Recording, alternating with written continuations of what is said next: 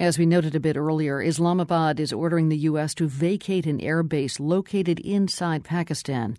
American personnel have been told to leave the remote Shamsi airbase within the next two weeks. Spencer Ackerman is a senior reporter for Danger Room, that's Wired Magazine's national security blog. You know, a lot of people I think will find it surprising, Spencer, that Americans have been operating out of Pakistani territory to begin with. How long has this been going on, and how come Pakistan's letting it happen? Oh, years it's been going on for. Shamsi is one of the, the major launching pads for the U.S.'s drone war in Pakistan. And that cooperation has been going on since at least 2009. Basically, there's this two step that's going on whereby for public consumption, uh, the Pakistani government acts, you know, furious at any U.S. military incursions onto its territory, like with the Osama bin Laden raid in May. But more regularly in private, uh, Pakistan assists the U.S. with a rather furious and secret campaign of bombardment that's been happening uh, using unmanned U.S. planes, commonly known as drones. So, is the Pakistani government serious when it says it's going to oust the U.S. from this area, which is a pretty remote area of Pakistan? I guess it used to be a falconry. Does it really want the U.S. out now?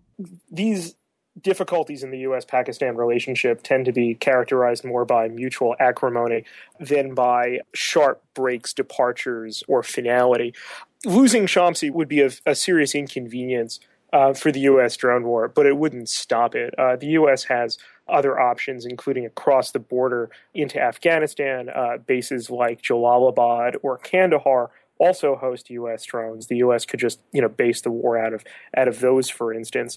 So it remains to be seen how serious this latest flare up will actually become. Given what you call this two step uh, that the Pakistani government does, I wonder if it could be that for public consumption, it's ordering American troops out, and uh, in reality, that uh, perhaps the U.S. could simply just stay there and be under the radar in all ways. Well, it's significant that, according to the Pentagon, a few other things haven't happened, even despite this um, really, as as they put it, regrettable loss of life or the killing of Pakistani soldiers.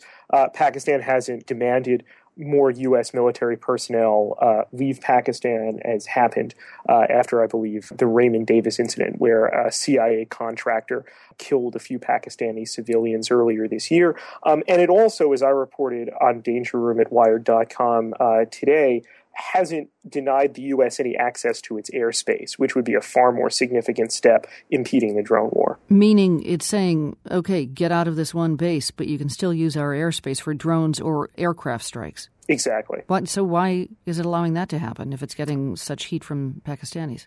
Well, it's an indication that the Pakistanis rely on the U.S. Uh, for a variety of things, and they want to still rely on them. For instance, there's a massive U.S. Uh, civilian aid package to the Pakistanis, $7.5 billion over five years. Pakistan's premier uh, jets in its air force are U.S. provided F 16s, and they need consistent supplies of U.S. spare parts to operate, and on and on down the list. Uh, the Pakistanis and the U.S.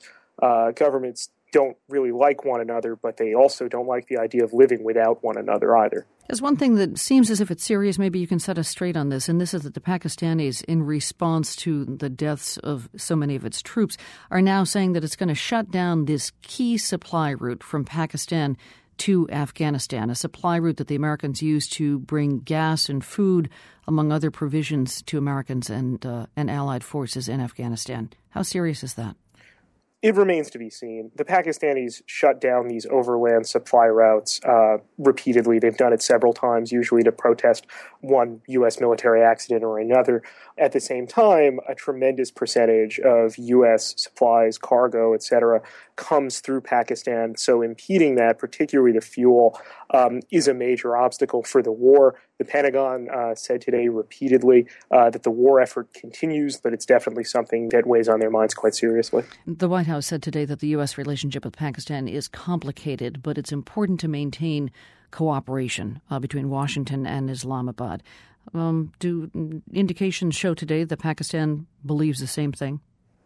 Um, I think the more serious indication isn't what the Pakistanis say, but what they do. Um, and if they're shutting down the supply routes, but not forcing the U.S. out of its airspace, um, it's going to continue to send this mixed message that it won't actually end that relationship, but at the same time, it wants to show the U.S. that it considers uh, the blood of its soldiers uh, sacred and inviolable, and so it'll raise the price of military accidents like this in the future. Spencer Ackerman, thank you. Thank you very much for having me.